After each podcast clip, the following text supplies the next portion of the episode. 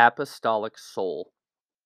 Jesus' intimacy with you, so close to him for so many years.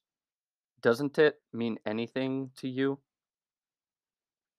It's true that I always call our tabernacle Bethany. Become a friend of the Master's friends Lazarus, Martha, Mary. And then you won't ask me any more why I call our tabernacle Bethany. You know that there are evangelical counsels. To follow them is a refinement of love. It is said to be the way of few.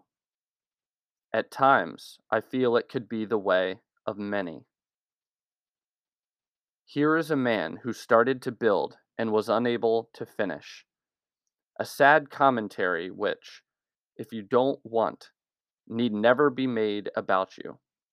For you possess everything necessary to crown the edifice of your sanctification, the grace of God and your own will.